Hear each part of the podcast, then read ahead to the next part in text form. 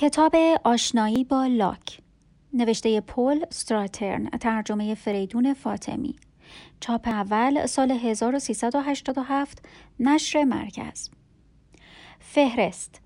یادداشت ناشر صفحه هفت. درآمد 9 زندگی و آثار لاک 11 سخن پایانی 46 از نوشته های لاک 48 گاه شمار رخدادهای مهم فلسفی 56 گاه شمار زندگی لاک 60 متون پیشنهادی برای مطالعه 62 و نمایه صفحه 63 صفحه 7 یادداشت ناشر آشنایی با فیلسوفان مجموعی از زندگی نامه های فیلسوفان مشهور است که برای گشودن باب آشنایی با اندیشه ها و دیدگاه های آنان مدخل مناسب و مقتنمی به نظر می رسد.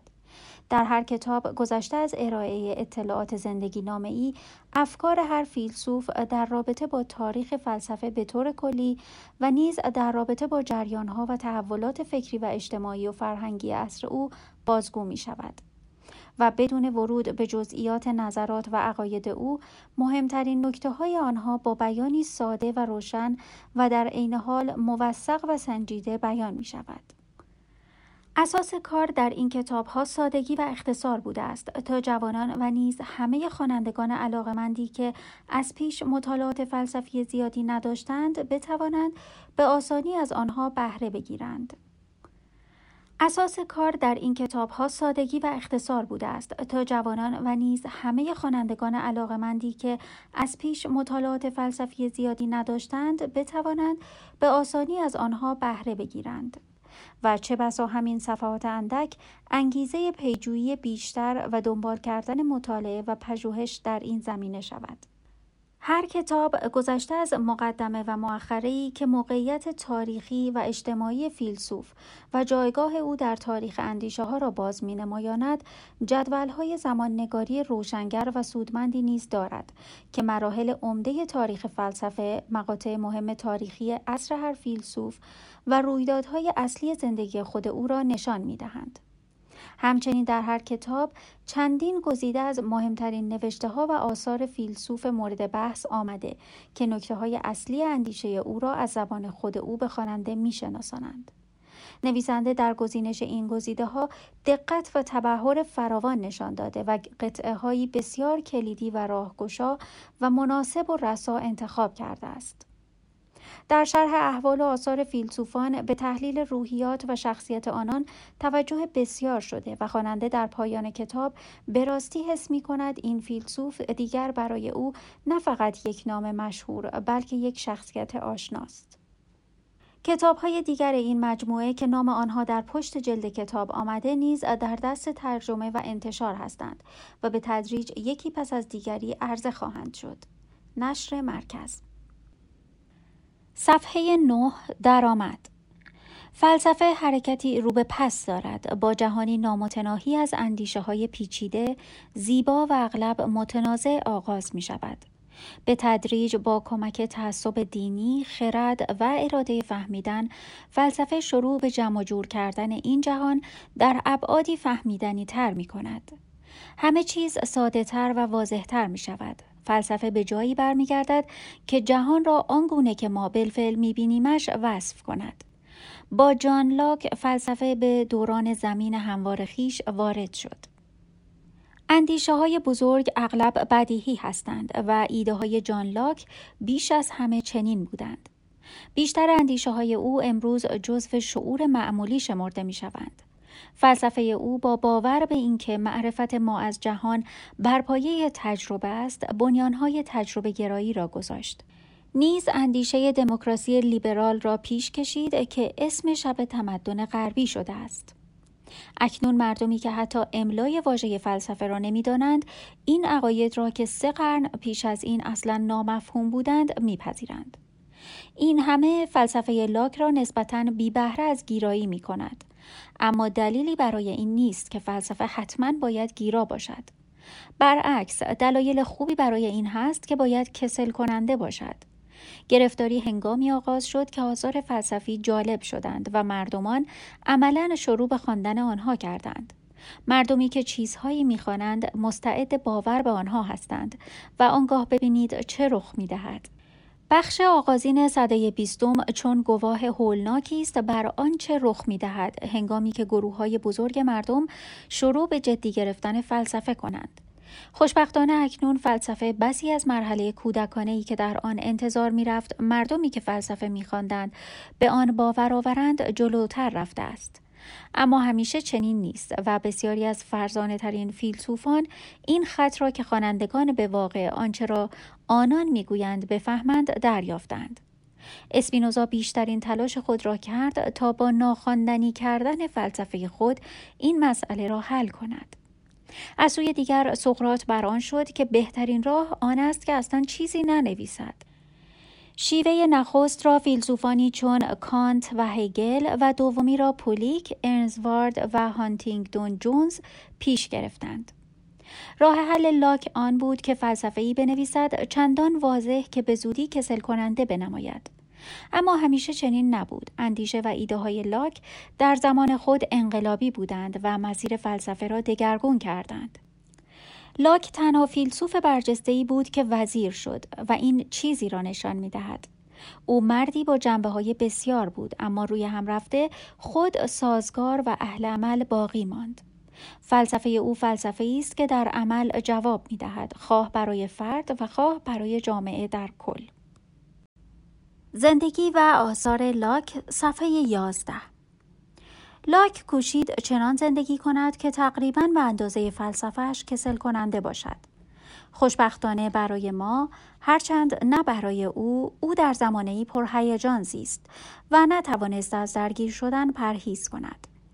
جان لاک در 29 آگوست 1632 در کلبه کوچک و نسبتا کثیف با سقف پوشالی کنار کلیسای دهکده سامرست در رینگتون زاده شد.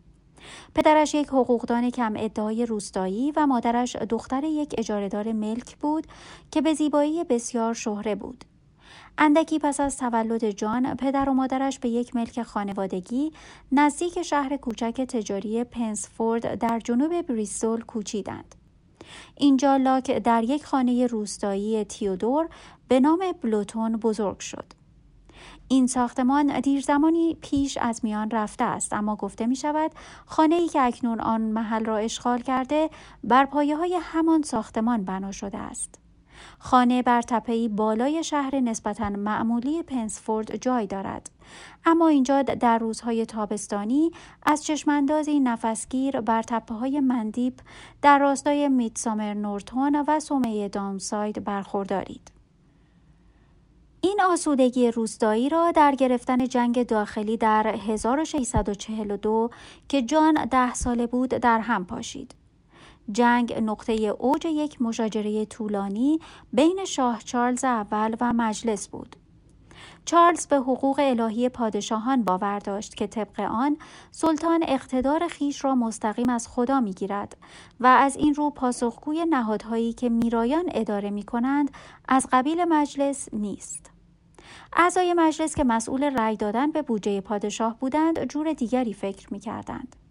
در واقع جنگ داخلی در اساس یک جنگ رو در رو بین طبقه در حال ظهور بازرگان در سمت قرمز با شاه و اشرافیت زمیندار او در سمت آبی بود. جنگ کشور را دو پاره کرد و نخستین انقلاب موفق در تاریخ اروپا را به بار آورد.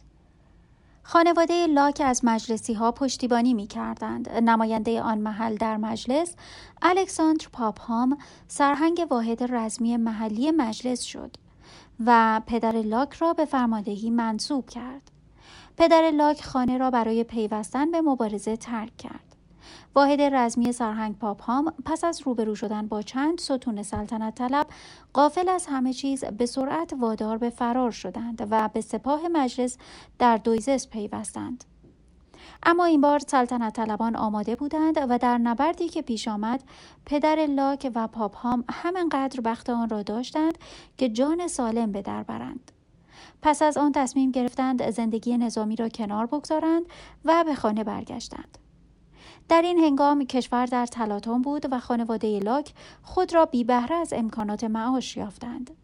سرهنگ پاپهام بیشترین تلاش خود را برای فرمانده سابق خود کرد اما فقط توانست شغلی به عنوان کارمند فاضلابهای روستا برای او پیدا کند این می تواند بازتابی از احترامی باشد که در محل برای هر دوی این جنگجویان سابق قائل بودند.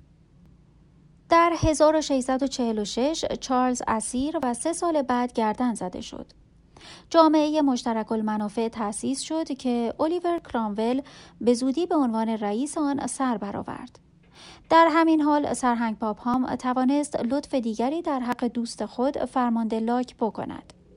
او در مقام عضو مجلس اجازه یافت شاگردانی را برای ورود به مدرسه وستمینستر در لندن که در آن زمان بهترین مدرسه کشور بود نام نویسی کند.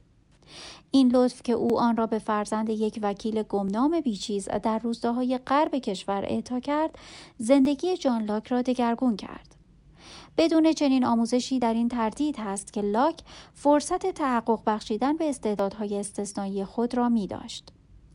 عجیب که گرچه وستمینستر تحت اختیار یک هیئت مجلسی بود سرپرست آن همچنان سلطنت خواه بود او هنرپیشهای شکست خورده به نام دکتر بازبی بود که به خاطر تنبیه های نمایشی و دیگر آزارانه خود شهرت داشت.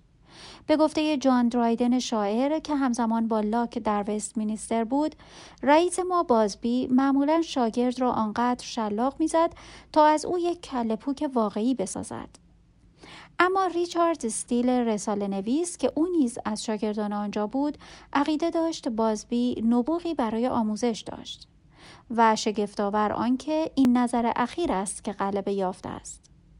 دو قرن بعد نخست وزیر ویلیام گلادستون از دکتر بازبی به عنوان بنیانگذار نظام مدارس عمومی یاد کرد. جان لاک نوجوان کمبونیه‌ای بود و تصور برخورد با دکتر بازبی بدون تردید توانایی های فکری خفته او را کاملا تحریک کرد. لاک یکی از برجسته ترین شاگردان وست مینستر به یقین درایدن زودرس را که پیش از ترک مدرسه شعر چاپ می کرد می شناخت. به نظر می رسد درایدن از فنون مبارزه برای بقای مدیر سلطنت خواه مدرسهش چیزی آموخته باشد. در مدرسه ای که در زمانی که پادشاه درست آن سوی میدان مجلس در وایت هال اعدام شده بود زیر سایه مجلس قرار داشت. درایدن در سن 26 سالگی ناچار بود یک ستایش نامه قهرمانی برای الیور کرامول بنویسد. دو سال بعد که سلطنت برگشت درایدن باید ستایشی همانقدر دلنشین برای چارلز دوم می نوشت و بعدا مقام ملک و را به پاداش گرفت. در زمان ملک و شعرایی در مدح کلیسای انگلیکن سرود. اما هنگامی که جیمز دوم کاتولیک به تخت سلطنت نشست او نیز تغییر عقیده داد کاتولیک شد و مدیحه حماسی برای کیش کاتولیک سرود. متاسفانه این بار گیر افتاد چون چند سالی بعد ویلیام پادشاه پروتستان به تخت نشست و درایدن از مقام ملک و شعرایی خل شد. همه اینها جالبتر از آن است که ربطی با جان لاک داشته باشد اما به روشن کردن جابجایی های مکرر و اغلب خطرناک وضع سیاسی که در زمان زندگی او روی می‌داد کمک می کند. لاک برخلاف شاعر بزرگ اصول خود را چیزی بیش از یک بادنما می انگاشت. اما با همه اینها اصول لاک نیز دچار چندین تحول شد. نخستین آنها در زمان تحصیل او در وستمینستر روی داد. لاک در یک خانه سرسختانه طرفدار مجلس بزرگ شده بود اما در مدرسه خود را در حال دوستی با برخی از سلطنت خواهان مدرسه یافت. این برخوردها و نیز بیزاری او از برخی زیاده روی های مجلسیان از قبیل اعدام شاه باعث شد دیدگاه همدلانه تری به سلطنت خواهان داشته باشد. اما از سایر جهات لاک آغازگر کندی بود. او شاید در مدرسه شاگردی زرنگ بود اما هیچ نشانی از قدرت‌های عظیم فکری از خود نشان نداد. در واقع وستمینستر را تا 20 سالگی ترک نکرد. سنی که در آن به گتفرید لایبنیتز رتبه استادی دادند. لاک در 1652 به عنوان دانشجو در دانشسرای کریست چرچ آکسفورد ثبت نام کرد. آموزش در دانشگاه آکسفورد در مرحله قرون وسطایی مانده بود. دانشجویان ملزم بودند با مربیان خود و با یکدیگر هنگامی که در دانشسرا بودند به زبان لاتین حرف بزنند. برنامه درسی محدود بود به مطالعه متون کلاسیک، منطق و متافیزیک. به رغم فلسفه جدید دکارت و پیشرفت‌های گسترده اخیر در علم و ریاضیات، ارسطو و مدرسیگری حاکمیت برتر داشتند. دانشجویان نه دنیا را داشتند و نه آخرت را چرا که حتی منافع از دیرباز پرطرفدار آموزش وسطایی لغو شده بود اندک مدتی پیش اشراتکده ها و میخانه های ارزان قیمت آکسفورد را رئیس صاحب عنوان دانشگاه تعطیل کرده بود. فهرست بدون وقفه متون کلاسیک و مدرسیگری چنان خسته کننده بود که حتی لاک ناچار شد تغذیه فکری خود را جایی دیگر جستجو کند. او کم کم به آزمایش های شیمیایی و طب علاقه پیدا کرد. علوم آزمایشگاهی را اخیرا جان ویلکینز وارد آکسفورد کرده بود. آن را با همان تحقیری مینگریستند که دانشگاه های امروز به ESP یا اقتصاد مینگرند و مدتها با ورود آن به آکسفورد مخالفت شده بود. این واقعیت که ویلکینز برادر ناتنی کرامبل بود ممکن است در غلبه بر این مخالفت کمک کرده باشد. لاک را هم مدرسه سابقش ریچارد لاور با تب آشنا کرد. دانش طب هنوز تا حد زیادی متکی بر ارسطو و مراجع باستانی یونان از قبیل بغرات و جالینوس بود. اما برخی کسان نیاز به گسترش این دانش از طریق تحقیق و آزمایش علمی را حس می کردند. این روش ها پیش از این به پیشرفت های عظیم در مطالعه آناتومی از قبیل کشف گردش خون به وسیله ویلیام هاروی منجر شده بود. در نتیجه این امر لاور دوست لاک آزمایشی جسورانه را عهدهدار شد جسورانه برای بیمار او و نیز خودش و نخستین کسی شد که یک تزریق خون موفقیت آمیز را اجرا کرد حتی با این همه طب در مقاصد عملی عمدتا در مرحله حکیم باشی ها و دلاکان باقی ماند. لاک حریصانه آخرین تحولات را می‌خواند و از اینکه فنون طبی را سرگرمی خیش قرار دهد خودداری می‌کرد.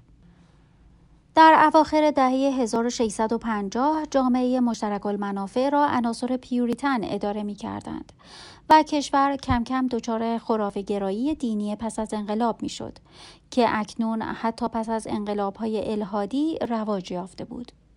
انگلیسی ها همیشه در خسته کننده بودن استعداد داشتند و چندین بار در طول تاریخ خیش در دوره های چشمگیر به عنوان سران بلا منازع جهان در این زمینه سر برآورده بودند. این یکی از آن دوره ها بود. در سلطه پیوریتن ها همه نشانه های آشکار لذت قویا قدغن شد. حتی مراسم کریسمس اگرچه گرامی داشته می‌شد منع شد. از شهروندان انتظار می رفت تمام روز کار کنند و بقیه وقت خود را صرف وفق یافتن کنند. زندگی تابع تعلیمات پیوریتن شد و پلیس فکری خبرچینان در مورد مثلا افراد شروری که در روز کریسمس پودینگ میخوردند و جلسات طولانی صرف مطالعه مرقسگرایی، لوقاگرایی و یوحناگرایی می‌شد. سرآخر حتی انگلیسی ها هم صبرشان سر آمد و تصمیم گرفتند چارلز دوم را به قدرت دعوت کنند. ترجیح می‌دادند دائم الخمری که با یک روسپی میزیست بر آنها فرمان روایی کند و بدون پودینگ کریسمس سر نکنند. در این حال پدر لاک به شدت بیمار شده بود. لاک خبردار شد که پزشک برجسته ایرلندی دکتر ادموند میرا او را معالجه می کند. و به پدرش نوشت که اطمینان دارد او در اختیار دستهای مطمئن نیست و به زودی بهبود مییابد این عجیب بود چون دکتر میرا پیش از این به خاطر محکوم کردن کشف گردش خون توسط هاروی به عنوان یک حق بازی بدآوازه بود و جزوهی خسمانه نوشت و در آن به دوست لاک که در طب پیشگام بود حمله کرده بود. در نتیجه توجهات دکتر میرا حال پدر لاک به زودی بدتر شد و ظرف چند ماه درگذشت. با اینکه لاک پیش از پایان عمر او به سامرست سفر کرد و حتی پزشک تازه ای خبر کرد. رفتارش در اینجا توضیح ناپذیر میماند. آیا امکان دارد که او رنجشی شاید ناآگاهانه از پدرش در دل نهفته داشت؟ پدر لاک در خانه سختگیر بود اما پس از آنکه در اثر جنگ داخلی موقتا سقوط کرد لابد اقتدار خود را از دست داده بود. لاک در زندگی بعدی خود از پدر با احترام یاد می کرد. اما چون عادت او بود که احساسات عمیقتر خود را نزد خیش نگه دارد فقط می توانیم حدس بزنیم. لاک در نتیجه مرگ پدر یک قطع زمین و چند کلبه به ارث برد. اجاره آنها برای او درآمدی تأمین کرد که می توانست با آن در بقیه عمر زندگی متوسطی داشته باشد. اما لاک آرزوی عیان شدن نداشت. اکنون فارغ و تحصیل شده و مربی کریست چرچ شده بود. بازگشت سلطنت همراه خود یک آزادیگرایی جدید آورده بود و لاک به شیوه محتاطانه خیش از این بهره جست. شروع کرد دوروبرش به خانمها نگاه بیاندازد که آن روزها میل داشتند چنین شناخته شوند و معمولا چنین رفتار می کردند مگر در دربار سلطنتی و کمدی های بازگشت سلطنتی ادامه از صفحه 18 اگر بر اساس تصویرهایی که از لاک داریم قضاوت کنیم او مردی حسابی خوشتیب به نحوی نسبتا ساده و متمایز بود این را سلامتی همیشه مسئله داره او جبران می کرد. به نظر می رسد از بچگی دچار آسم بود. برخی این را به دلایل روانی جسمی نسبت دادند و در واقع ممکن است در زمان کودکی در خانه تنشهایی وجود داشته است. مادری خوشچهره از طبقه اجتماعی پایینتر با مردی فاقد جاه طلبی و گاه بی پول ازدواج کرد که ده سال از او بزرگتر بود. و دوره های درازی را دور از خانه در جنگ داخلی سپری کرد و این نسخه خوبی برای رفاه خانگی نبود. اما آسم جلوی چشمچرانی لاک را نگرفت. متاسفانه لاک در یک محیط خانوادگی طرفدار مجلس بزرگ شده بود که از عقاید پیوریتن طرفداری می کرد.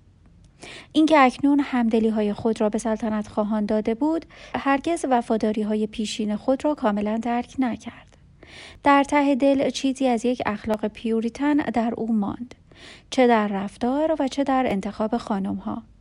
برای آنان نامه های طولانی عاشقانه می نوشت و آنان نیز به سبکی همانقدر عاشقانه پاسخ می دادند. نمونه ای از آن نقل می کنم. آقای ارجمند نمی توانید تصور کنید با چه رضایت و شوقی نامه معدبانه و بسیار موثر شما را خواندم.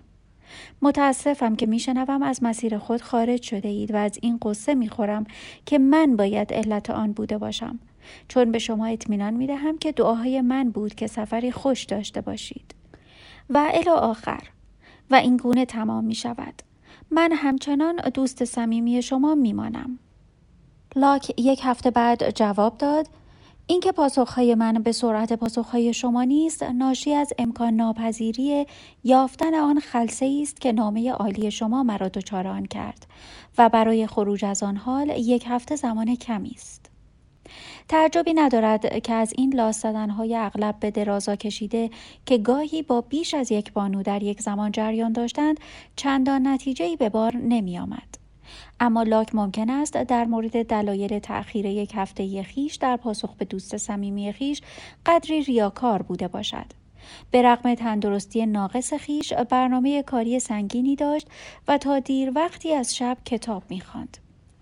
ظاهرا لاک مدرس یونانی باستان بود اما با این همه بیشتر وقت خود را صرف مطالعات علمی می کرد. با وجود این گرچه از حیث نظری آزمایش عملی را ترجیح می‌داد در عمل مطالعاتش صرفا نظری ماند به نظر می رسد علم نیازی عمیق را در لاک برآورده کرده باشد. او مانند کشورش بین وفاداری بدون تعمل به سنت که سلطنت خواهان داشتند و شور یعنی تب و تاب عاطفی ناسنجیده پیوریتنها دوپاره شده بود. برای لاک علم راه خروج از این دوراهی بود علم موضوعی بود که صرفا بر تجربه و نه سنت تکیه داشت و از طریق آزمایش و نه پایبندی عقیدتی غیرتمندانه به حقایق خیش می رسید. مطالعه علوم عقلی لاک سرانجام به فلسفه اقلانی دکارت رسید. سرانجام اواخر سی و چهار سالگی موضوع مورد علاقه خیش را کشف کرد. دکارت بود که در او شوق مطالعات فلسفی را بیدار کرد. فلسفه دکارت تأثیری تعیین کننده بر لاک داشت. در واقع تا امروز برخی از مفسران فرانسوی او را یکی از پیروان دکارت می شمارند که خنده آور است و نشانش ولتر که دکارت را رد می کرد اما لاک بر او تأثیری سنگین داشت. لاک به یقین اهمیت دکارت را در برانداختن ارسطو و پایان نهادن بر قرنها مدرسیگری خفقانآور ستایش می کرد. روش دکارت را نیز می ستود. دکارت برای رسیدن به بستر بیچند و چونی برای حقیقت به گواهی حواس خیش و حتی کارکرد ذهن خیش شک کرد. معرفت حاصل از این گونه منابع هرگز نمی توانست مطلقا یقین باشد. حواس ما و کارکردهای ذهن ما هر دو ما را می فریبد. چگونه می توانیم به یقین بدانیم که در حال خواب دیدن نیستیم و آنچه می بینیم یک سراب نیست؟ هنگامی که به یک پاسخ ریاضی می رسیم همیشه امکان دارد در محاسبه های پیشین خود اشتباهی کرده باشیم. دکارت با تردید ورزیدن در همه چیز به نتیجه مشهور خود رسید. میاندیشم پس هستم. فقط به همین می‌شد یقین داشت. آنگاه می‌شد بر این بنیاد به کمک استدلال و استنتاج جهانی مطمئنتر ساخت. لاک میپذیرفت که این روش دکارت بسیاری از مفاهیم پذیرفته و پیش برداشت ها را کنار می‌گذارد اما غریزه های او علمی بودند. او به استدلال و استنتاج دکارت به عنوان روش رسیدن به حقیقت درباره جهان اعتماد نداشت. به نظر لاک این حقیقت را فقط از راه استقرا می‌شد کشف کرد. روش علمی. متفکر فرانسوی پیر گاساندی یکی از پرنفوذترین ناقدان دکارت مشوق لاک در این دیدگاه بود. متفکر فرانسوی پیر گاساندی یکی از پرنفوذترین ناقدان دکارت مشوق لاک در این دیدگاه بود. گاساندی ریاضیدان نسبتا برجسته ای بود اما در دوران زندگی خود موفق به تربیه دایره شد. گاساندی توانسته بود نقش های یک روحانی، فیلسوف و دانشمند را در خود درونی کند. در مقام فیلسوف از اپیکورگرایی طرفداری می کرد که به زندگی پس از مرگ باور نداشت و به عنوان دانشمند نخستین کسی بود که حرکت سیاره برجیس دور خورشید را مشاهده کرد. زمانی که پاپ هنوز حکم می کرد خورشید و سیاره ها دور زمین می گردند. فقط می توان در شگفت شد که چگونه گاساندی در مقام کشیشی کاتولیک توانست این اندیشه ای را در مربع راستکیشی کاتولیک بگنجاند. گاساندی مصر بود که تمام معرفت متکی بر دریافت حسی است. این برای لاک همانقدر حیاتی بود که میاندیشم برای دکارت. دریافت حسی بنیادی شد که لاک فلسفه خود را بر آن بنا کرد لاک هرگز دین خود به گاساندی را آن نکرد این منش او را به خوبی نشان می دهد. لاک در سراسر زندگی مردی بیاندازه مرموز بود در یادداشتهایش از نوعی تند نویسی رمزی و نیز بسیاری علایم کشف ناپذیر استفاده می کرد. حتی هنگامی که به دوستان معنس خود نامه می نوشت گاه در قسمت های حساستر از مرکب نامرئی استفاده می کرد. هرچند باید تاکید کرد در مورد لاک واژه حساس یک واژه بسیار نسبی است. اگر این عقیده که هر کس یک فرشته حامی دارد درست باشد من مطمئنم که فرشته حامی من شما هستید. چرا که می‌بینم تحت حمایت همراهی شما نه فقط خوشبختتر بلکه بهتر نیز هستم. و آن شهرهایی که در جاهای دیگر به من حمله میآورند هنگامی که نزد شما هستم به من نزدیک نمی‌شوند. متاسفانه چه با مرکب نامرئی نوشته شود یا نشود به اندازه کافی خطرناک هست. لاک ممکن است کوشیده باشد دین خود به کاساندی را پنهان کند. اما رازداری او باعث شد یک تاثیر اصلی دیگر بر اندیشه خود را نیز به کلی انکار کند. هنگامی که هنوز دانشجو بود شاهکار سیاسی اقتدارگرایانه تامس هابز لویاتان را خوانده بود. هابز در این اثر این دیدگاه بدبینانه را پیش می کشید که بدون حکومت زندگی انسان در انزوا فلاکتبار نحس حیوانی و کوتاه است. انسانها این حالت طبیعی را تحمل ناپذیر یافته و برای غلبه بر آن جوامع دارای حکومت گرد هم آمده بودند. هر شکلی از حکومت بهتر از نبود آن بود و بنابراین باید از هر کس که عهدهدار قدرت است اطاعت کنیم. لاک خود را موافق این نظر یافته بود حاکم هر ملت از هر طریق که بر سر کار آمده باشد باید لزوما قدرت مطلق و دلخواهانه بر همه اعمال مردم خیش بی هیچ تفاوتی داشته باشد این در سالهای پررنج پس از جنگ داخلی در میان این دیوان خانه عظیم انگلستان قابل فهم بود. اما از تساهل که سنگ بنیاد فلسفه بعدی لاک بود فاصله بسیار داشت. در گذر سالیان اندیشه های لاک به تدریج از این دیدگاه آغازین دور شد اما او همیشه انکار کرد که هابز بود که نخستین تأثیرها را بر او داشت و به او الهام بخشید درباره فلسفه سیاسی بیاندیشد. مدت زمانی لاک در کریستچرچ استاد شد. اندیشش درباره فلسفه سیاسی اندک اندک عمیقتر شد. در 1663 رساله با عنوان قانون طبیعت نوشت اما منتشر نکرد. این نشانه مرحله تعیین کننده ای در اندیشه لاک و پیوند جسورانه ای بین فلسفه و سیاست بود. به گونه ای که پیشتر دیده نشده بود و پس از آن نیز هرگز بهبود مفیدی نیافت.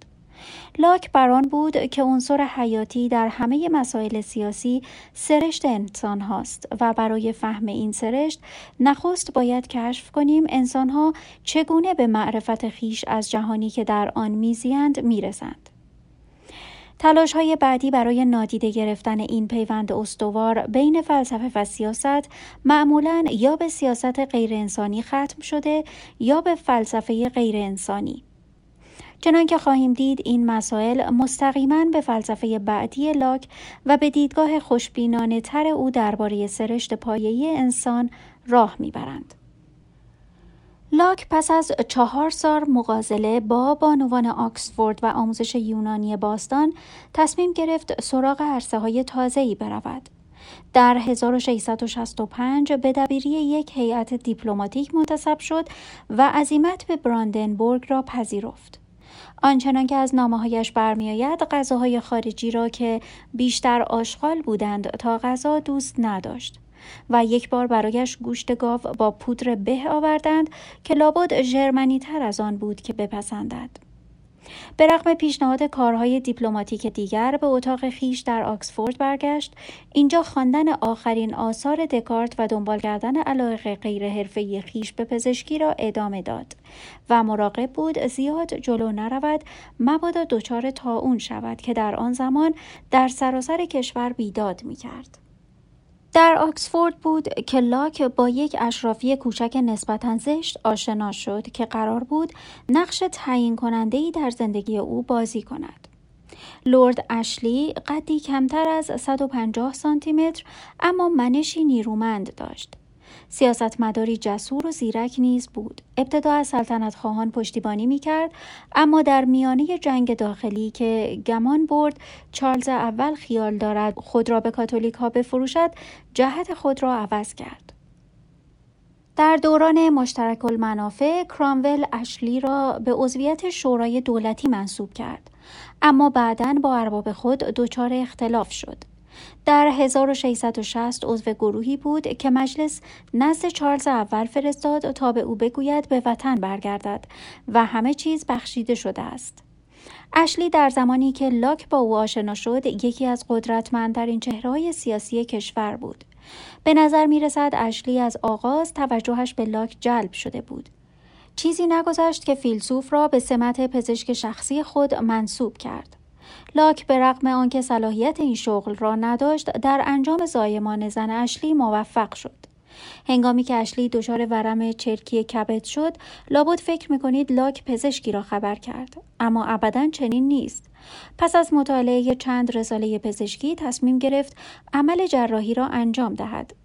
یک جراح سلمانی را دعوت کرد و از او خواست شکم اربابش را باز کند. و از آنجا لاک یک لوله نقره‌ای وارد کرد تا چرک ورم کبد را تخلیه کند. لورد اشلی در بقیه عمرش این لوله را همراه داشت و معتقد بود لاک زندگی او را نجات داده است. عجیب که تقریبا به یقین چنین بود.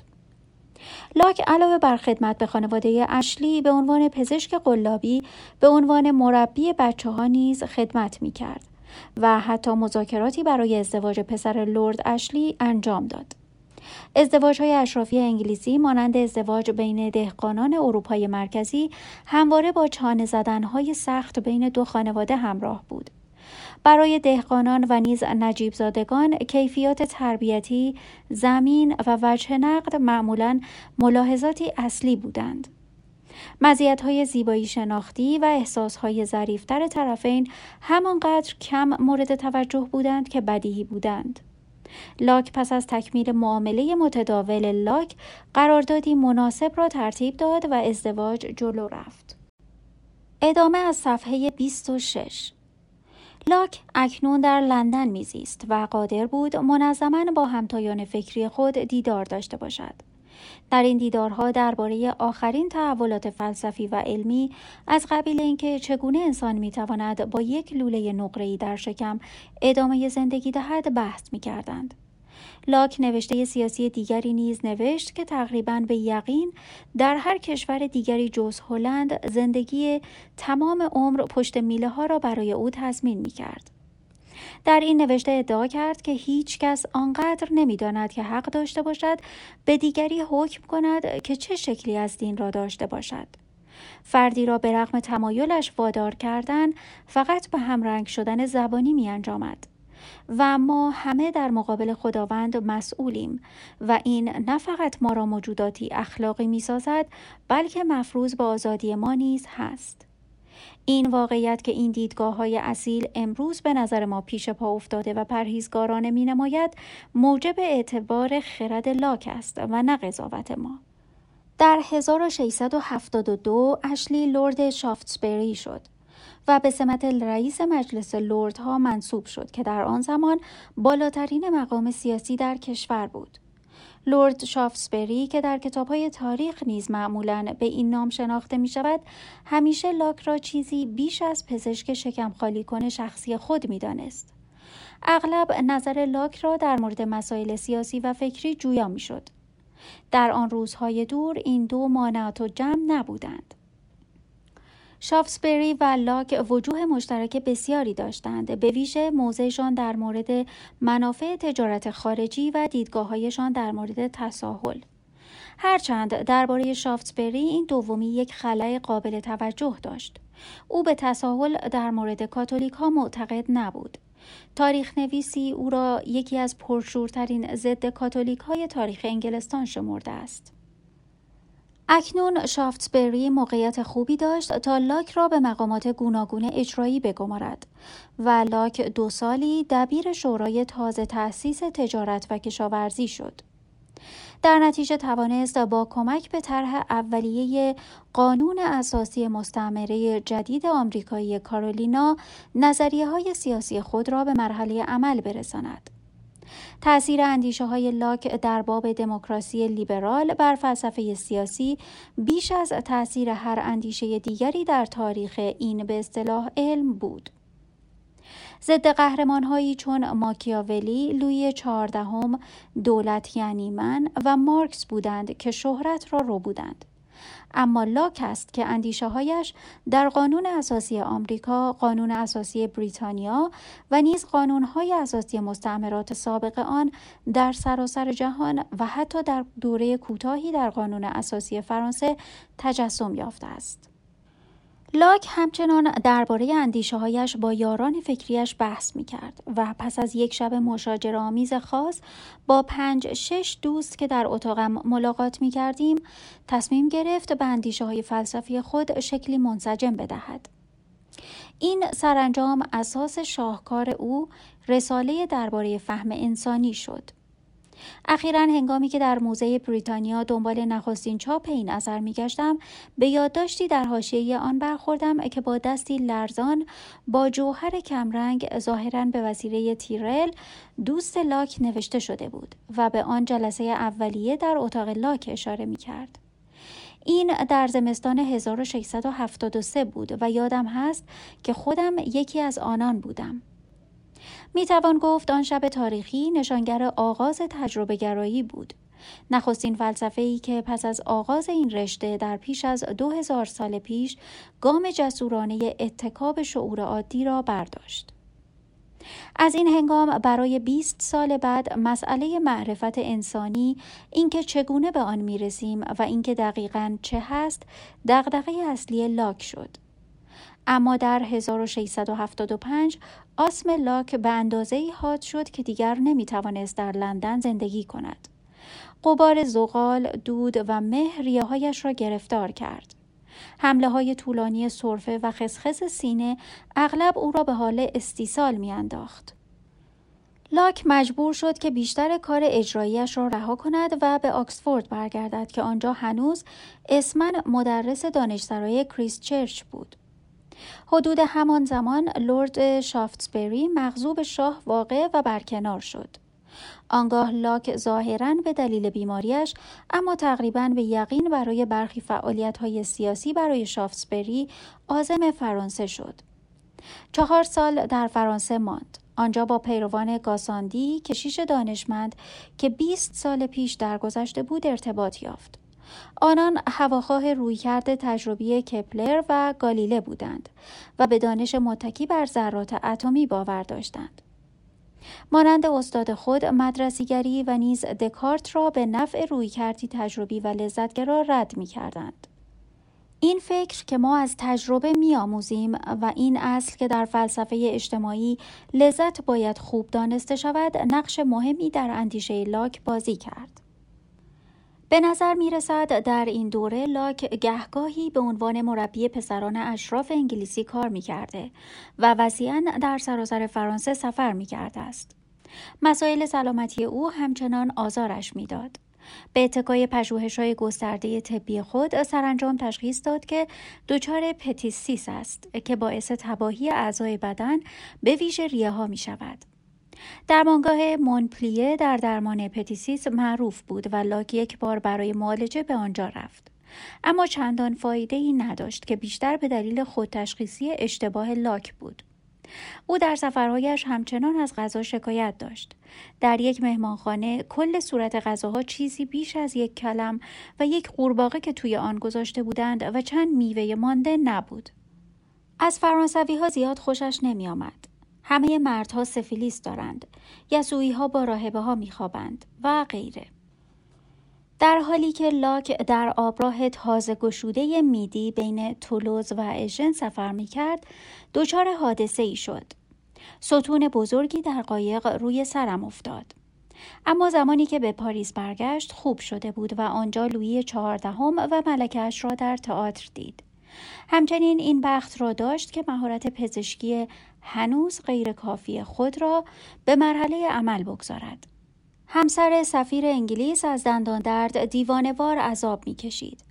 پزشک صلاحیت دار فرانسوی او دو دندان کاملا سالم او را کشیده بود و هیچ فایده ای نداشت. لاک بیمار را معاینه کرد و تشخیص درد عصب سه داد که ظاهرا نخستین تشخیص از این نوع در تاریخ پزشکی بود. یک تنقیه شدید را تجویز کرد که با کمال تعجب کار را درست کرد. آیا برای درمان دندان درد این معالجه هم نخستین بار در نوع خود بود؟ هنگامی که لاک در 1679 به انگلستان برگشت، کشور دچار بحران سیاسی بود. چارلز دوم قصد داشت برادر کاتولیک خود جیمز را وارث خود سازد و شافتسبری رهبر مخالف مجلس با این حرکت بود. شافسبری پیشتر برای این دردسر در برج زندانی بود اما اکنون با شاه دوباره خوب شده بود. او لرد رئیس مشاوران سلطنتی شده بود و میکوشید مصالحه‌ای بین شاه و مجلس ترتیب دهد. در بهبهه همه اینها لاک نوشته به نام ملاحظاتی درباره رشد و تولید شراب و روغن زیتون برای شافتسبری فرستاد که نشان می‌داد از فرانسه هم می‌توان چیز خوبی بیرون کشید. متاسفانه شافسبری وقت چندانی برای مطالعه این سند مسهور کننده نداشت چرا که از طریق دستیسه های دشمنانش به اتهام خیانت بازداشت شده بود. از جمله این کسان یکی هم مدرسه قدیمی لاک درایدن بود که در آبشالوم و اخیتوفل خیش که نه تنها بهترین شعر تنز صده هفدهم بلکه نیز یکی از بیکرانه ترین آنها بود شافتسبری را جاودانه ساخت. اکنون لاک پنجاه ساله بود اما هنوز چشمش به دنبال بانوان بود و نیز با قضاوت بر اساس نامنگاری هایش قلمی فعال هرچند این چشمه و قلم را به هیچ رو نباید نمادین یا حسن تعبیر تلقی کرد. لاک اصلا از آنجور آدم ها نبود.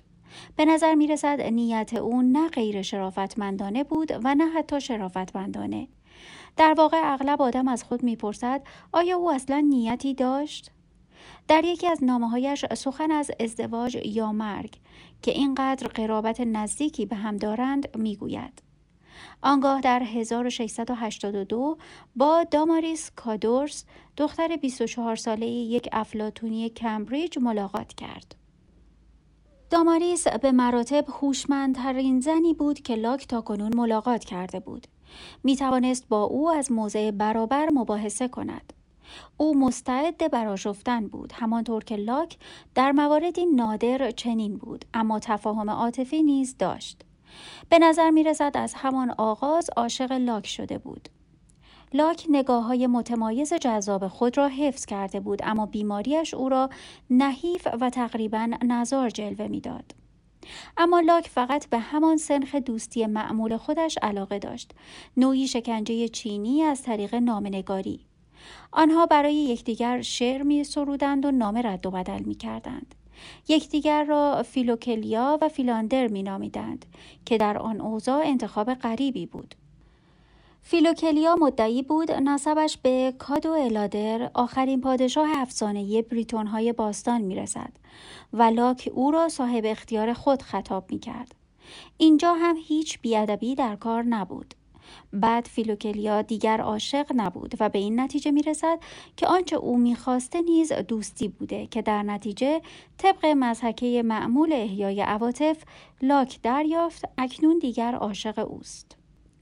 در این میان شافتسبری در لندن محاکمه شد اما هیئت منصفه همدل او را تبرئه کرد و فورا برای نجات جانش به هلند گریخت که آنجا یک سال بعد از نقرس معده تشخیصی که شایسته خود لاک بود درگذشت. اینک در انگلستان هر کس که با شافتسبری رابطه داشت مورد بدگمانی بود. لاک نیز در خطر بود. در آکسفورد فهمید که تحت مراقبت جاسوسان است. بنا به گزارش یکی از جاسوسان جان لاک زندگی بسیار محتاطانهای غیر قابل فهم دارد. سرانجام یک عمر زندگی همراه با رازداری به نتیجه رسید. جاسوسان حرفه‌ای از عهده فیلسوف همه فن حریف بر نیامدند. لاک به زودی آنها را خلاص کرد و راه خود به هلند را پیدا کرد. اما درست در آخرین لحظه شاه فورا لاک را از سمت خود در کریست چرچ برکنار کرد و او را در فهرست 84 نفره خائنان قرار داد و یک دستور فوقالعاده به هلند فرستاد و لاک ناچار شد در لاهه مخفی شود. در این دوره لاک دانست داماریس کادورس با بیوه مردی اهل شمال کشور به نام سر فرانسیس ماشام ازدواج کرده است. به دشواری می‌توان دقیقا احساسات لاک در این موقع را سنجید. او داماریس را دوست داشت به قدری که شاید هیچ زن دیگری را در زندگیش دوست نداشته بود اما لابد استدلال می کرد که خودش بیش از آن مریض بیش از آن پیر و بیش از آن درگیر کارهای مطالعاتی است که بتواند شوهر زنی باشد که کمتر از نیمی از سن او را دارد اما همان گونه که در فلسفه خیش فهمید ما از عقل یاد نمی‌گیریم از تجربه یاد می‌گیریم. او هرگز این تجربه را پیش از این نداشت و حدس من این است که احتمالا در آن زمان این مسئله او را عمیقا آزرد. هرچند چیزی نشان نداد. در 1685 چارلز دوم درگذشت و برادر کاتولیکش جیمز دوم به سلطنت نشست که تایید بدترین نگرانی های شافتسبری بود. در این میان لاک توان خیش را بر فلسفه خیش متمرکز کرد. اکنون او مشغول آخرین بازبینی های رساله درباره فهم انسانی بود. این کتاب با رساله مفرحی به خواننده آغاز می شود که اثر را مشغولیت برخی از ساعات بیهوده و سنگین خود وصف می کند. اگر این بخت خوش را داشته باشد برای هر یک از شما چنین باشد و از خواندنش نیمی از لذتی را ببرد که من از نوشتنش بردم تو همانقدر کم به فکر حرام شدن پولت خواهی بود که من به فکر حرام شدن زحمتی که کشیدم فلسفه ای که در آن کتاب هست همانقدر همدلانه و دوررس است که فلسفه دیگر از زمان دکارت به اندازه کار دکارت عمیقا اصیل یا همانقدر درخشان نبود اما با خلع خرد به نفع تجربه به نظر فیلسوفان بعدی به حقیقت نزدیکتر می نمود. بدون دکارت فلسفه جدیدی نمی توانست وجود داشته باشد اما لاک بود که خط اصلی تکامل آن را پدری کرد تجربه گرایان انگلیسی که پس از آن کانت را برانگیختند تا بزرگترین سامانه فلسفی همه آنان را پدید آورد که به نوبه خود پدیدارنده جنون عظیمگرایانه هگل و در پی آن بیباوری همه کس مگر مارکسگرایان و قماربازان خوشبین به همه سامانه ها شد. به نظر لاک ما چیزی به نام ایده های شهودی درباره درست و نادرست خدا و غیره نداریم. به رغم این لاک عمیقا به خدا اعتقاد داشت. دکارت شاید گهگاهی در دیدهای پنهان خیش را داشت. اسپینوزا با گنجاندن همه چیز در خدا از قضیه تفره رفت و لایبنیتس احتمالاً به خدا معتقد نبود. هرچند وانمود می کرد که هست. اما لاک به رغم این واقعیت که به راستی برای خدا جایی در فلسفه او نیست در اعتقاد خیش بی تزلزل بود. چیزی در ذهن نیست مگر آنچه پیشتر در حس بوده باشد.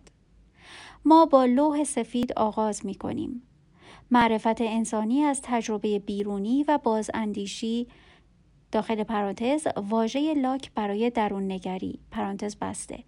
اخص می شود که ما را قادر می سازد آنچه را در ذهنهامان جریان دارد کشف کنیم. ما خرد را برای نتیجه گیری از این تجربه ها به کار می بریم. به این طریق به تعمیم ها، قانون ها و حقایق ریاضی می رسیم.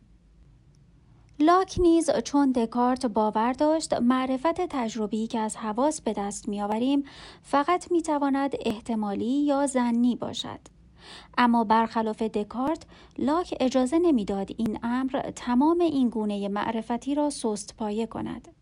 به جای باز پس رفتن به خرد از شعور معمولی بهره می گرفت. معرفت تجربی و معرفتی که از آن به دست میآوریم فقط زن نیست. اما با کاربرد شعور و استنتاج می توانیم ارزیابی کنیم چقدر زن نیست.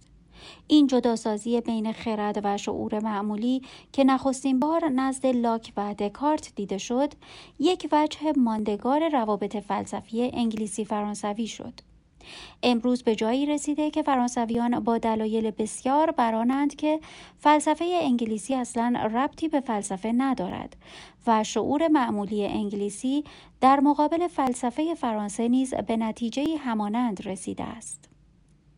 لاک در کتاب دوم رساله درباره فهم انسانی توضیح می دهد دو سنخ متمایز ایده ها هستند که معرفت تجربی ما از جهان را می سازند.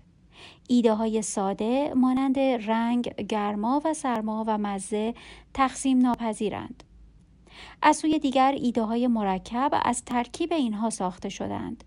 چنین ترکیب هایی ممکن است به چیزهایی منتج شوند که موجودیت مطابقی در جهان واقع نداشته باشند از قبیل اشباه یا بشقاب پرنده ها لاک همچنین بین کیفیت های اولیه و ثانویه چیزها تمایز می‌گذارد. اینجا او قویا متکی به اندیشه های گالیله و گاساندیگرایان بود. کیفیت های اولیه آنهایی هستند که همه چیزها هرچه می‌خواهند باشند دارند. اینها شامل کیفیت هایی چون بود، جسمیت و تحرک هستند. ایده هایی که با دریافت حسی این کیفیت ها در ما ایجاد می شوند همانندی نزدیکی با خود آن کیفیت ها دارند. در کیفیت های ثانوی از قبیل مزه، رنگ و بو چنین نیست.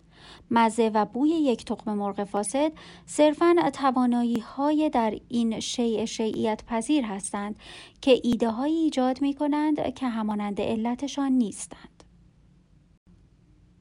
ادامه از صفحه سی و پنج اندیشه لاک درباره این مسائل بازتاب انقلابی است که در علم آن دوره در حال رخ دادن بود. اتفاقی نیست که لاک معاصر اندیشمندان بزرگ علمی آن زمان از گالیله تا نیوتون بود و آن انقلاب علمی ریشه استوار در فیزیک داشت. خاصه های واقعی چیزها آنهایی که می‌توان اندازهشان گرفت و نه کیفیت های گذرا و کمتر کمیت پذیری چون رنگ و بو. این کیفیت های واقعی اندازه پذیر در فلسفه لاک چون کیفیت های اولیه بود، جسمیت و تحرک ظاهر می شوند که در فیزیک به صورت حجم، وزن و سرعت اندازه گیری می شوند. در کتاب پنجم لاک بین انواع گوناگون معرفتی که از ایده های خود به دست می آوریم تمایز می گذارد.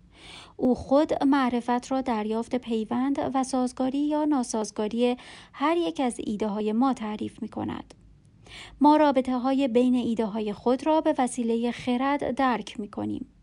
این درک ممکن است مستقیم باشد که در این صورت منجر به معرفت شهودی می شود. مثلا مستقیما درک می کنیم که رنگ قرمز رنگ سبز نیست یا مثلث مربع نیست.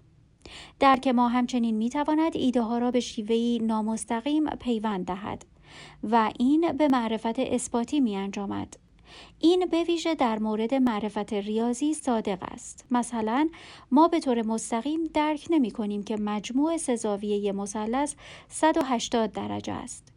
این دو ایده را به وسیله استدلال ریاضی پیوند می دهیم. سومین نوع معرفت بیواسطه تر است. این معرفت حسی است که از چیزهای بیرون خود داریم که مستقیما با ایده های ما از آنها مطابق است.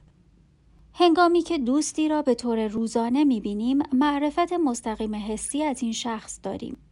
این خیلی متفاوت است با تصویر ذهنی مشابهی که از او هنگامی داریم که او را وقتی حضور ندارد به یاد میآوریم.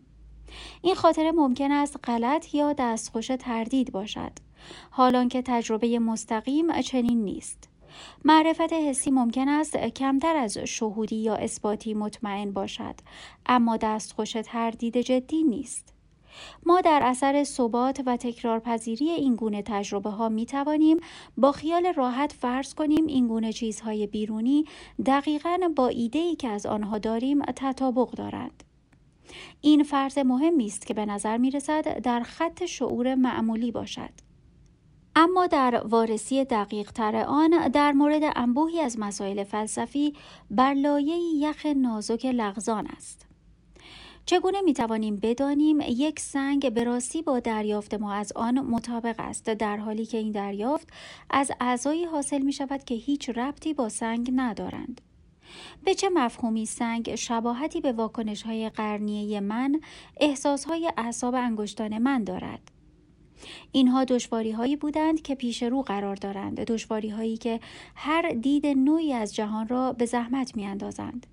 خود این دید بود که اهمیت داشت این گونه تجربه گرایی چنان ضربه به اندیشه های قدیمی مدرسیان وارد کرد که هرگز از آن بهبود نیافتند لاک این فکر عرستویی را رد کرد که واجه که ما با آنها چیزها را طبقه بندی می کنیم مطابق ذات واقعی چیزها هستند. طبق این نظر واژه سیب مطابق صورت جوهری متجسم در همه سیب هاست. نزد لاک ذاتها جای خود را به ایده ها دادند. این نماینده جابجایی عمیقی در شیوه نگاه ما به جهان بود. ایده به جای آنکه مانند ذات چیزی درون شی باشد یک ساخته ناب ذهنی بود ما بعد از دریافت حسی سیب هایی چند به واژه سیب به عنوان یک طبقه بندی مفید می رسیدیم. این گونه ایده ها به وجود واقعی چیزها تعلق ندارند بلکه ابداها و آفریده های فهم هستند که ذهن آنها را برای کاربرد خیش ساخته است. تجربه پایه معرفت ماست و ذهن به شیوه علمی آن را پردازش می کند. معرفتی که به این طریق به دست می آید مفید و عملی است و نه چیزی مطابق ذاتهای نادیده انتظایی یا صورتهای جوهری. در 1688 انگلیسی ها به این نتیجه رسیدند که دیگر از جیمز دوم سیر شدند و انقلاب معروف به انقلاب باشکوه رخ داد.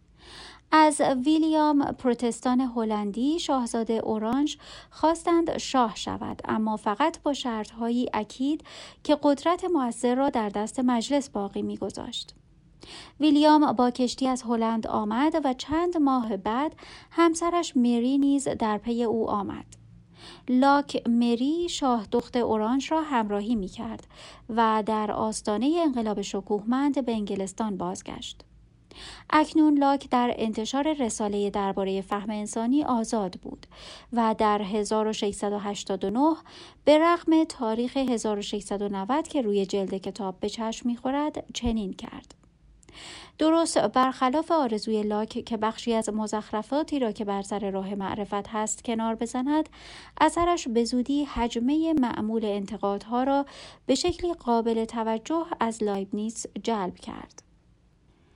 لاک به امید پیش دستی بر مزخرفات بیشتر به سرعت شروع به تغییرات سنگین در نسخه خود از کتاب کرد و پیش از آنکه چاپهای بعدی کتاب منتشر شوند هر یک از انتقادها را همین که پیدا می‌شد دفع می کرد. این فلسفه زنده را می توان اکنون در نسخه ای از چاپ اول که در موزه بریتانیا هست مشاهده کرد که اصلاحات مفصلی به خط خود لاک دارد. همچنین 1698 شاهد انتشار اثر بزرگ دیگر لاک دو رساله در حکومت بود. او ابتدا این را در 1681 نوشته بود اما زمانه برای انتشار چنین اثر سیاسی لیبرالی بیش از حد خطرناک بود. او بخشهایی از دست نویس آن را طی اقامت اجباری خود در هلند بازنویسی کرد و هنگامی که به انگلستان برگشت با در نظر گرفتن تایید خود از انقلاب شکوهمند تغییرات بیشتری در آن داد. این امر باعث شد بسیاری از منتقدان متهمش کنند این رساله را صرفاً برای توجیه انقلاب شکوهمند نوشته است. چنین نبود. او در این اثر انقلاب را توجیه می کند اما آن را نه برای توجیه انقلاب شکوهمند بلکه بیشتر برای کوبیدن راه آن نوشته بود. دیگران لاک را متهم کردند این اثر را به امید گرفتن منصبی از پادشاه جدید نوشته است. هیچ چیز بیشتر از این از حقیقت دور نیست. لاک در واقع شغلی از سوی ویلیام را رد کرد. هنگامی که سمت سفیر دربار فردریک سوم براندبورگ به او پیشنهاد شد معدبانه رد کرد. سفیر باید اهل معاشرت باشد و لاک اعلام کرد با عادت آلمان ها به نوشیدن پروپیمان جور نیست. ویلیام بهتر بود سفیری بفرستد که مایل به نوشیدن سهم خود باشد و نه کم حوصله ترین مرد انگلستان را. نخستین رساله از دو رساله در حکومت لاک رد افکار رابرت فیلمر نظریه پرداز سیاسی بسیار مشهور آن دوره بود که شهرتش مدتها پیش از مخاطبانش مرد. روش رازدارانه لاک تضمین می کرد که از این گونه نوسانها در امان باشد.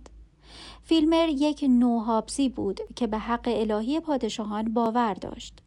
لاک مدتها پیش از این افکار حابزی خود را همراه با تقریبا همه مدارک دست نوشته آنها کنار گذاشته بود و این تلاش او برای ارائه یک بدیل قادر به مقاومت بود. لاک در دومین رساله میکوشد ریشه های حکومت را کشف کند. استدلال می کند در حالت طبیعی آغازین مردم آزاد و برابر بودند اما این گونه آزادی و برابری عمدتا نظری بود مردم نمی توانستند بدون تجاوز به حقوق یکدیگر با هم باشند. لاک باور داشت قانون طبیعت به هر یک از ما حقوق طبیعی اعطا می کند. ما حق زندگی و حق آزادی داریم مادام که این به آزادی و حقوق طبیعی دیگران تعرض نکند. اما بدون عنصر اجبار ما نمی توانیم از این حقوق طبیعی برخوردار باشیم. برای این کار باید در یک قرارداد اجتماعی به یکدیگر بپیوندیم. این حقوق طبیعی ما را با مستقر ساختن حکومتی که قوانینی برای حمایت از آن حقوق تحمیل می کند تضمین می کند.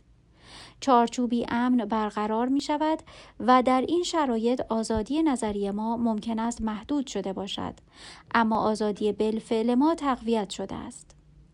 رضایت مردم تنها پایه اقتدار این حکومت است. لاک این را کاملا روشن می کند.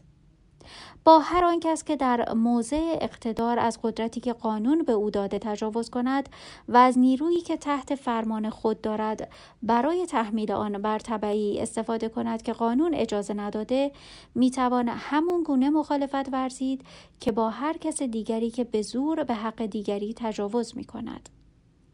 اگر حکومت یا فرمانروا حقوق شهروندان منفرد را نقض کند مردم حق دارند شورش کنند و از این فرمانروا یا حکومت خلاص شوند تصرف و نابود کردن اموال مردم یا تبدیل آنها به برده فرمانروا را در حالت جنگ با مردم قرار می دهد و از آن زمان از هر گونه اطاعت معاف هستند.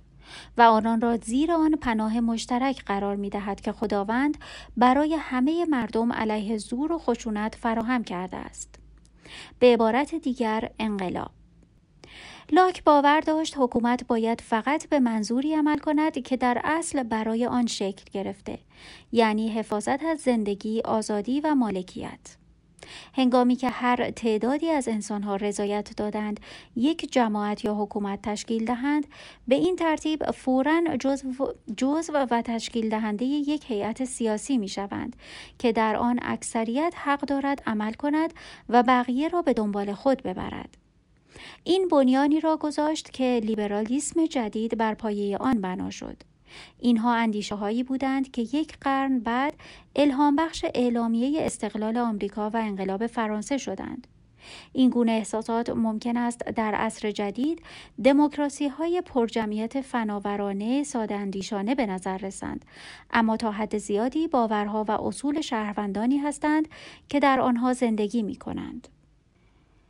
با اینکه رفیقه لاک دیگر ازدواج کرده و بانو ماشام شده بود هنوز با او در تماس بود آشکارا رابطه ای عمیق بین فیلسوف و یار فکری همفهم او وجود داشت اما ماشام فقط تا حدی تجربه گرایی لاک را قبول داشت و عنصری از افلاتون گرایی پدرش را حفظ می کرد. ترکیبی که هر ذهنی مگر وفقگراترین اندیشه ها را به زحمت می انداخت. ظاهرا بانو ماشام لاک و نیازهای عاطفی او را بیش از هر کس دیگری درک می کرد و لاک آشکارا در همراهی او شکوفا می شد. او میهمان منظم خانه روستایی سر فرانسیس و بانو ماشام در اوتس شد که در 20 مایلی شمال شرقی لندن در اسکس جای داشت. هوای روستایی مناسب حال او بود و یکی دو سال بعد ماشام ها از او دعوت کردند در اوتس منزل کند. این داستانی با پایان خوش است. لاک با خوشوقتی دعوت ماشام ها را پذیرفت، نقل مکان کرد و به نظر می رسید همهشان راضی هستند. سر فرانسیس از اوتس عضو مجلس بود. او نمونه یک آقای محترم انگلیسی بود. جاذب، شق و رق و به خواست خود بیفرهنگ. فقط از این خوشحال بود که همسر روشنفکرش کسی برای صحبت کردن دارد و او را آزاد می‌گذارد که برای کارهای مجلس به لندن برود. به نظر می رسید او تجسم همه خصوصیات خوب تساهل آنگونه که در فلسفه لاک پیشنهاد می شود در رابطه با معلف آن است. آنان حرفی با هم نداشتند و در واقع ظاهرا خیلی کم با هم حرف می زدند و هر یک زندگی جداگانه خود را داشتند. به دشواری می‌توان گفت این از احترام متقابل بود یا بیتفاوتی. این در ذات خود یک خانواده سه نفره انگلیسی بود بدون اثری از رسوایی. اوتس از زمان تیودورها یک ییلاق معمولی بود امارتی که در آن بودند از آجر محلی قرمز با دیوارهای کنگرهی گوتیک ساخته شده و پیرامونش را خندقی گرفته بود هایلور دهکده‌ای بود در عمق روستاهای اسکس بین هارلو و چیپینگونگار. خانه باغ گل سرخ زیبایی با دری کناری و چمنی جنب یک حوزچه داشت که لاک دوست داشت تابستانها آنجا بنشیند و کتاب بخواند. به دلیلی توضیح ناپذیر کل این مکان در 1802 کوبیده شد و محل آن مخروبه ماند. چمنها تبدیل به علف آبی شدند. حوزچه پر از علفهای هرز شد و قسمت عمده خندق پر شد. محل خانه اکنون یک چمنزار پرعلف در نواحی روستایی است. در کنار دریاچه کوچکی که اقامتگاه دسته نسبتا بزرگی از مرغابی ها و قاز هاست. اخیرا که در یک صبح سرد و مهالود فوریه در این چمنزار قدم می زدم به قطعه کوچک از پاره برخوردم که از میان علف بیرون زده بود و تکه های زیادی از آجر قرمز کهنه در آن بود. اینها همه لابد از اوتس به جا مانده بود. لاک به دو اتاق در طبقه اول در آن سوی سرسرای قاب بندی شده نقل مکان کرد و با خود چند تکه از اثاث و لوازم اساسی معدودی را که برای هر فیلسوفی لازم است پنج هزار کتاب به گفته زندگی‌نامه نویسش همراه آورد. هفته‌ای یک پوند استرلینگ برای مخارج روزانه خود و خدمتکارش و یک شیلینگ در هفته برای نگهداری اسبش می پرداخت. اما لاک کنار نکشیده بود ابدا چنین نبود او اکنون نشان افتخار فکری ویک ها حزب مسلط مجلس بود و پیوسته درباره مسائل سیاسی با او مشورت می‌شد به نظر می رسید بارها به لندن سفر کرده باشد اما همیشه هنگامی که حملات آسمی او شدت می گرفت به روستا برمیگشت. حتی در هیئت تجارت و کشت نیز سمت مهم می گرفت. در میانه زمستان 1698 لاک برای جلسه فوری با شاه به کاخ کنزینگتون دعوت شد. در حالی که سینهش را در چند لایه پوشانده بود با بیمیلی سوار کالسکه شد و راه طولانی بزرگ راه پوشیده از یخ را که از مناطق روستایی سرد و برف پوش میگذشت پیش گرفت لاک به دلیلی همیشه منظور سفرش به نزد شاه را پنهان نگه داشت و آن را حتی با بانو شام در میان نگذاشت. بیشتر منابع بر این عقیدند که احتمالا شغل سفیر فرانسه سمتی که در آن روزها هیچ جنبه تشریفاتی نداشت به او پیشنهاد و معدبانه رد شد. لاک در میان وظایف عمومیش با روشنفکران روزگارش مراوده داشت. این طایفه که اکنون در انگلستان منقرض شده است در لندن قرن هفدهم شکوفا بود. بدون اینکه بحثی از وجود دو فرهنگ در میان باشد. لاک لابد مهمترین چهرهای ادبی و علمی زمان خود و البته امیدواریم نه هم کلاسی قدیمی ناجورش درایدن را که اکنون به امر خفتبار ترجمه ویرژیل سرنوشتی کاملا شایسته خیش تنزل یافته بود ملاقات کرده باشد. لاک به ویژه با نیوتون روابط دوستانه ای پیدا کرد که اغلب برای دیدار او به اوتس می آمد. آنهایی که می‌پرسند این دو بزرگترین ذهن زمانه خیش هنگامی که در باغ نشسته بودند و عملکرد جاذبه در میوهزار را تماشا می‌کردند چه می‌گفتند؟ ناامید خواهند شد. نیوتون کوشید جاذبه را برای لاک توضیح دهد اما فیلسوف باید وانمود می‌کرد که می‌فهمد. تنها نمونه ای از خدعه روشنفکرانه از سوی لاک که تاکنون به آن برخوردم. به جای این کار وقت خود را صرف بحث درباره رساله های قدیس پولس می کردند. اینها از بهترین دوست داشته های نیوتون بودند که بسیاری از توان خود را صرف نوشتن تفسیرهایی بر کتاب مقدس می کرد. او تا دم مرگ بر این عقیده ماند که این کار واقعی عمری اوست و مدتها بعد از آنکه جاذبه فراموش شده باشد او را به خاطر آن به یاد خواهند آورد. در 1699 سرانجام لاک ناچار شد از سمت خود در هیئت تجارت و کشت استعفا دهد. اکنون 67 ساله بود و آسم او به تدریج وخامت میافت از آن پس چهار سال دیگر در اوتس زندگی کرد و سخت کوشانه در موضوعهای متنوعی چون تساهل دینی، اندازه گراوت، کوچکترین سکه آن منطقه و تأثیر نرخ بهره روی امثال قدیس فرانسیس چیز می نوشت.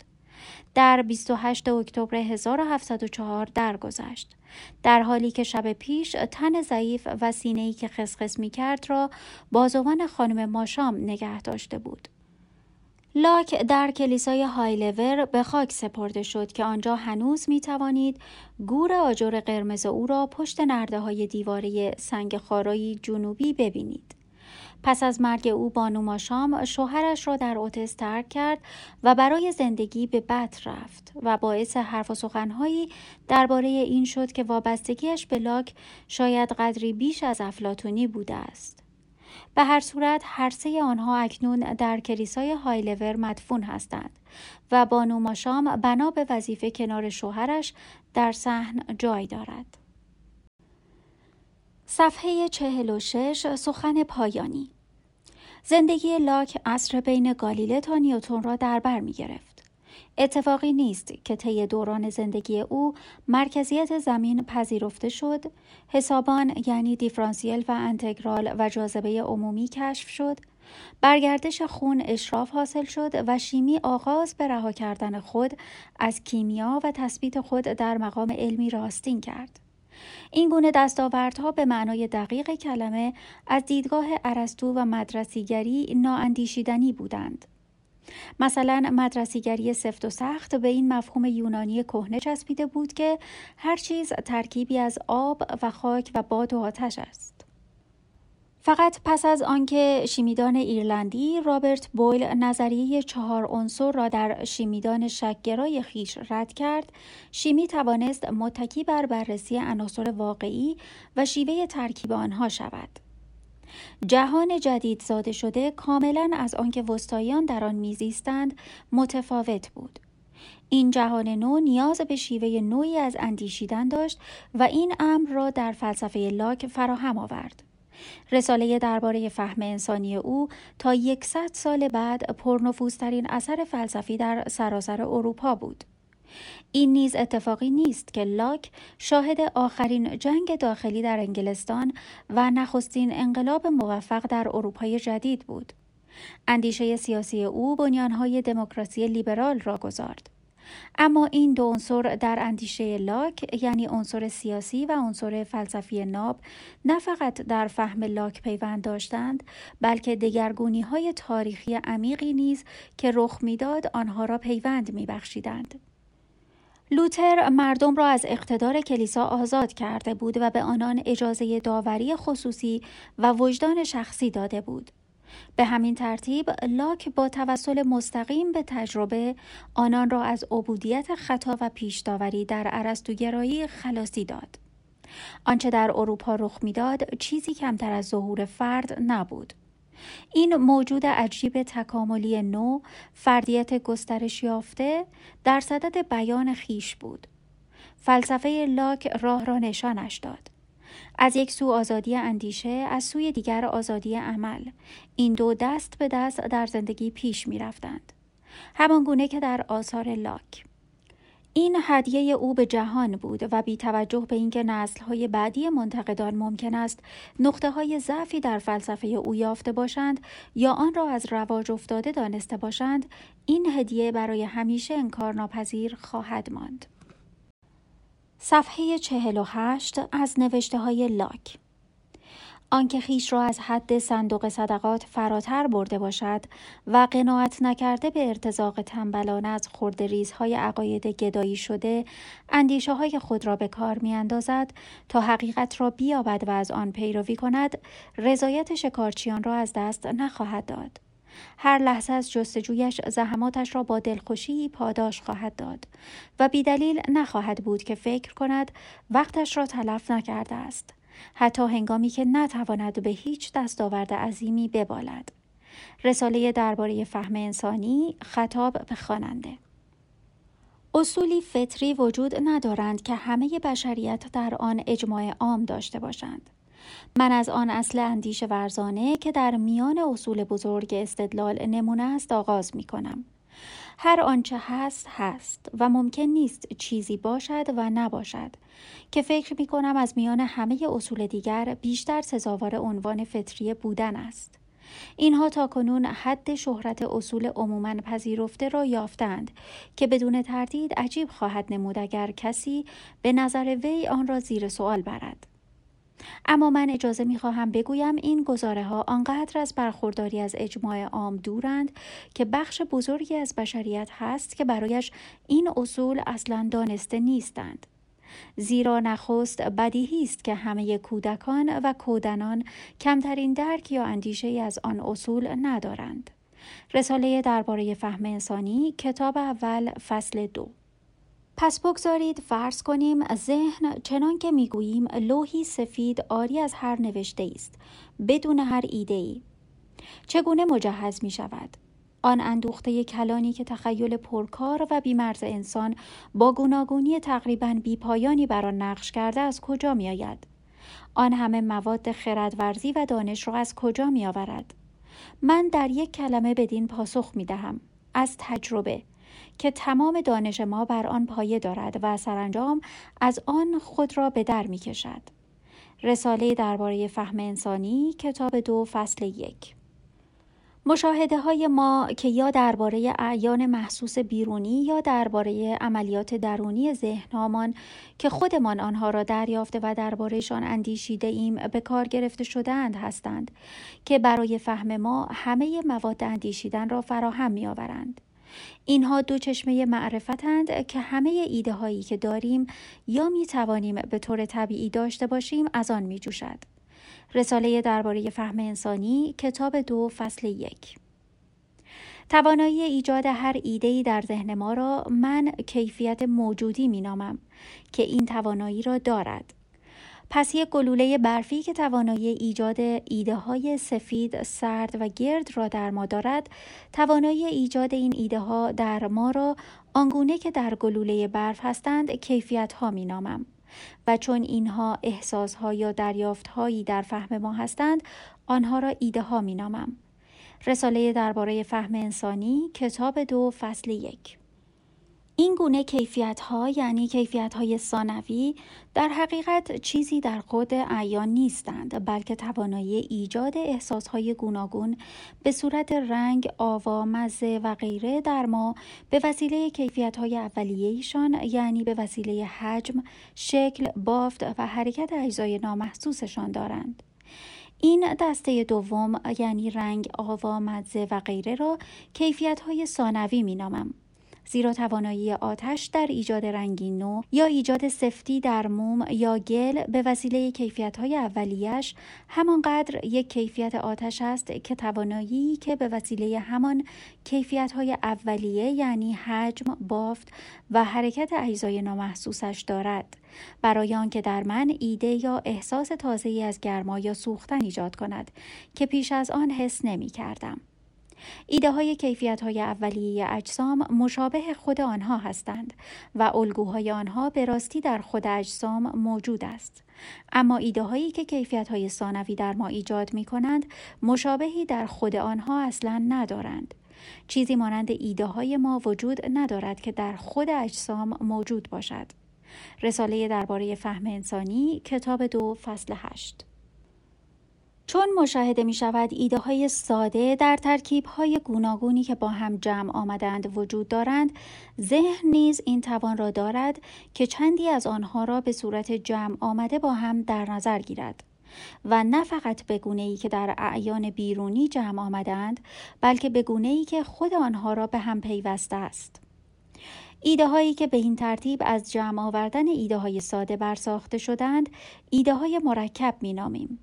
از این گونند ای زیبایی، حق شناسی، انسان، سپاه، کائنات که گرچه مرکب از ایده های ساده گوناگون یا ایده های مرکب برساخته از ایده های ساده هستند هنگامی که ذهن بخواهد هر کدام به تنهایی یک چیز کامل واحد تلقی و با یک نام دلالت می شوند.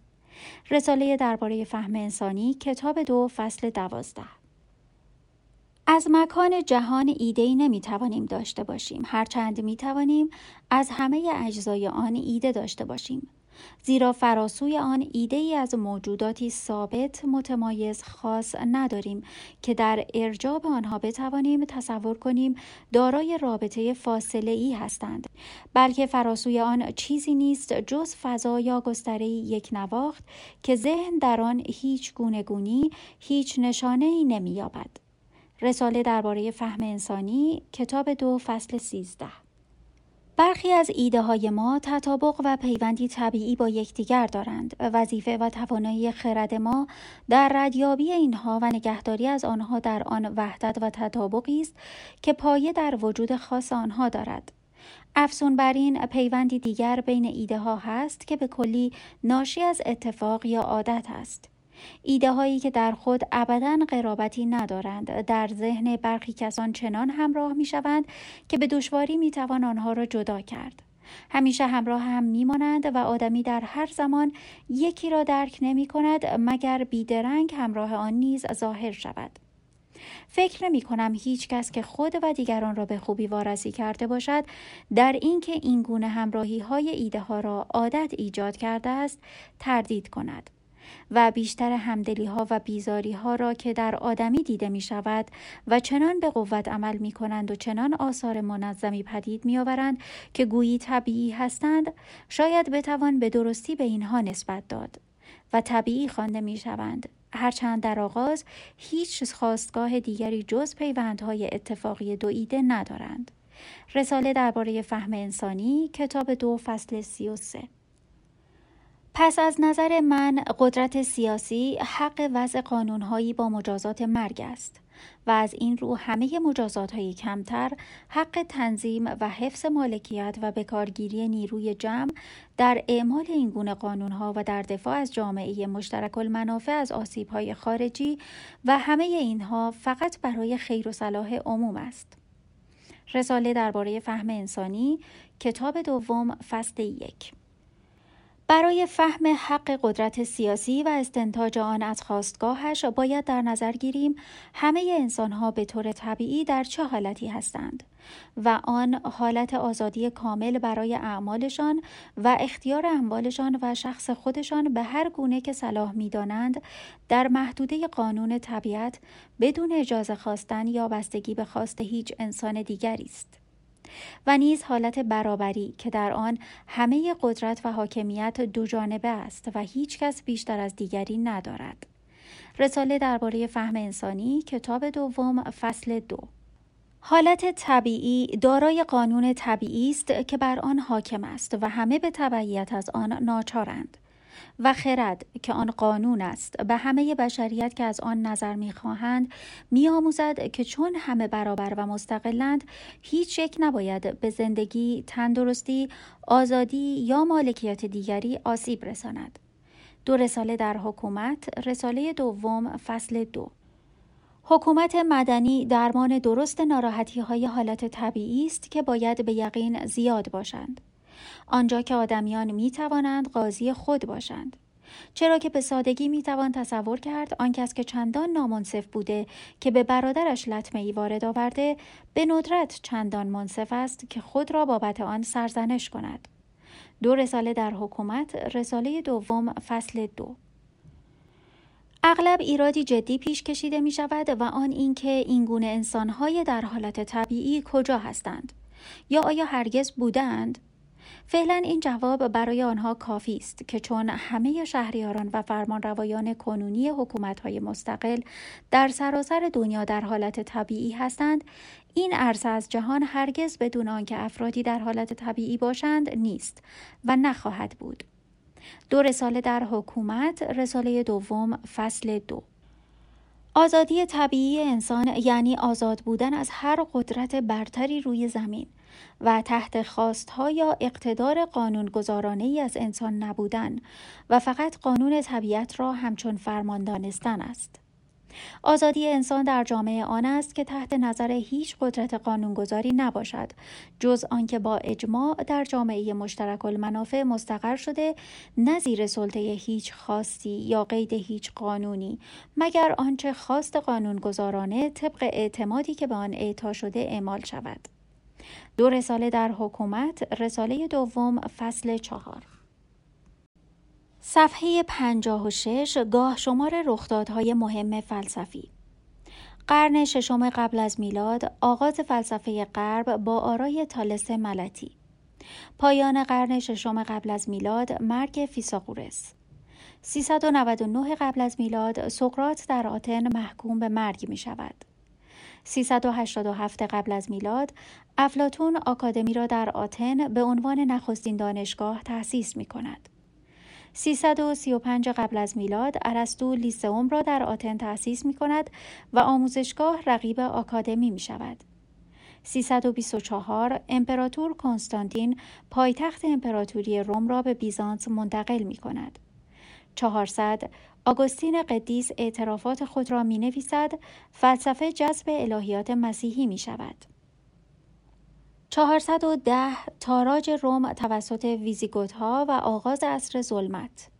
529 تعطیل آکادمی آتن به دستور امپراتور یوستینیان به نشان پایان دوران تفکر یونانی. اواسط قرن سیزدهم توماس آکویناس شرح خود را بر ارسطو می نویسد. عصر فلسفه مدرسی.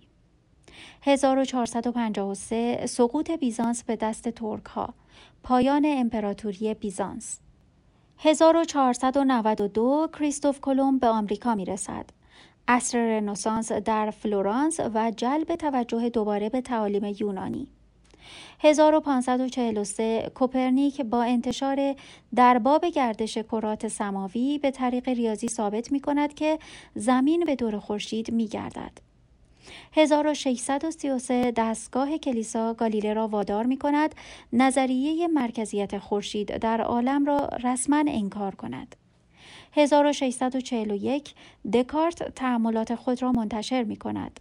فلسفه مدرن آغاز می شود. 1677 با مرگ اسپینوزا اخلاقیاتش اجازه انتشار می یابد. 1687 نیوتون اصول را منتشر می کند و در آن مفهوم جاذبه را مطرح می کند. 1689 لاک رساله در باب فهم بشر را منتشر می کند. آغاز تجربه باوری 1710 برکلی اصول دانش بشری را منتشر می کند و چشماندازهای تازه‌ای در تجربه باوری می گشاید. 1716 مرگ لایبنیتس 1739 تا چهل هیوم رساله طبع بشر را منتشر می کند و تجربه باوری را تا قایت منطقی آن پیش می برد. 1781 کانت به یاری هیوم از خواب جزمی خود بیدار شده نقد خرد ناب را منتشر می کند. اصر با شکوه متافیزیک آلمانی آغاز می شود. 1807 هگل پدیدارشناسی روح را منتشر می کند نقطه اوج متافیزیک آلمانی 1818 شوپنهاور جهان به منزله اراده و بازنمود را منتشر و فلسفه هندی را در متافیزیک آلمانی مطرح می کند. 1889 نیچه که خدا مرده است را جار زده در تورین به جنون می رسد.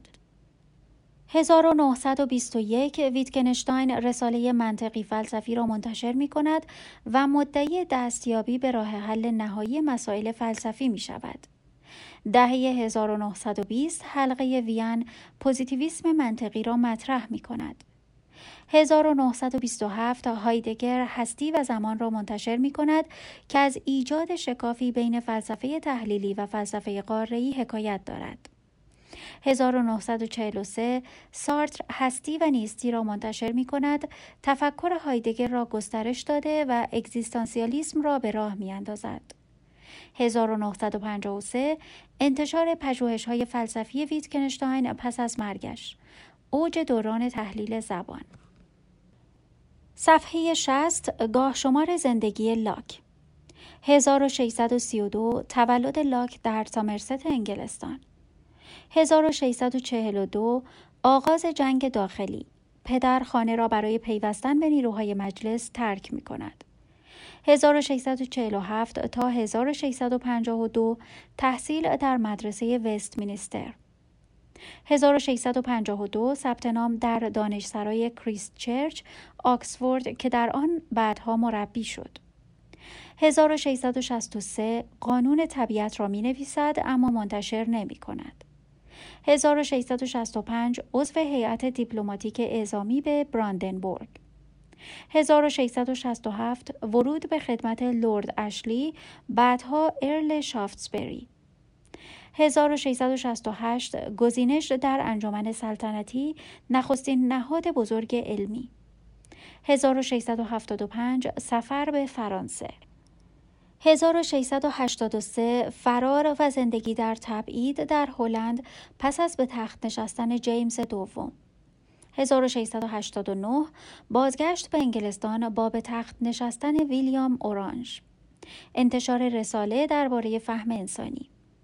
1691 بازنشستگی و زندگی با لرد و بانو ماشام در اسکس. 1704 مرگ و خاکسپاری در کلیسای هایلور.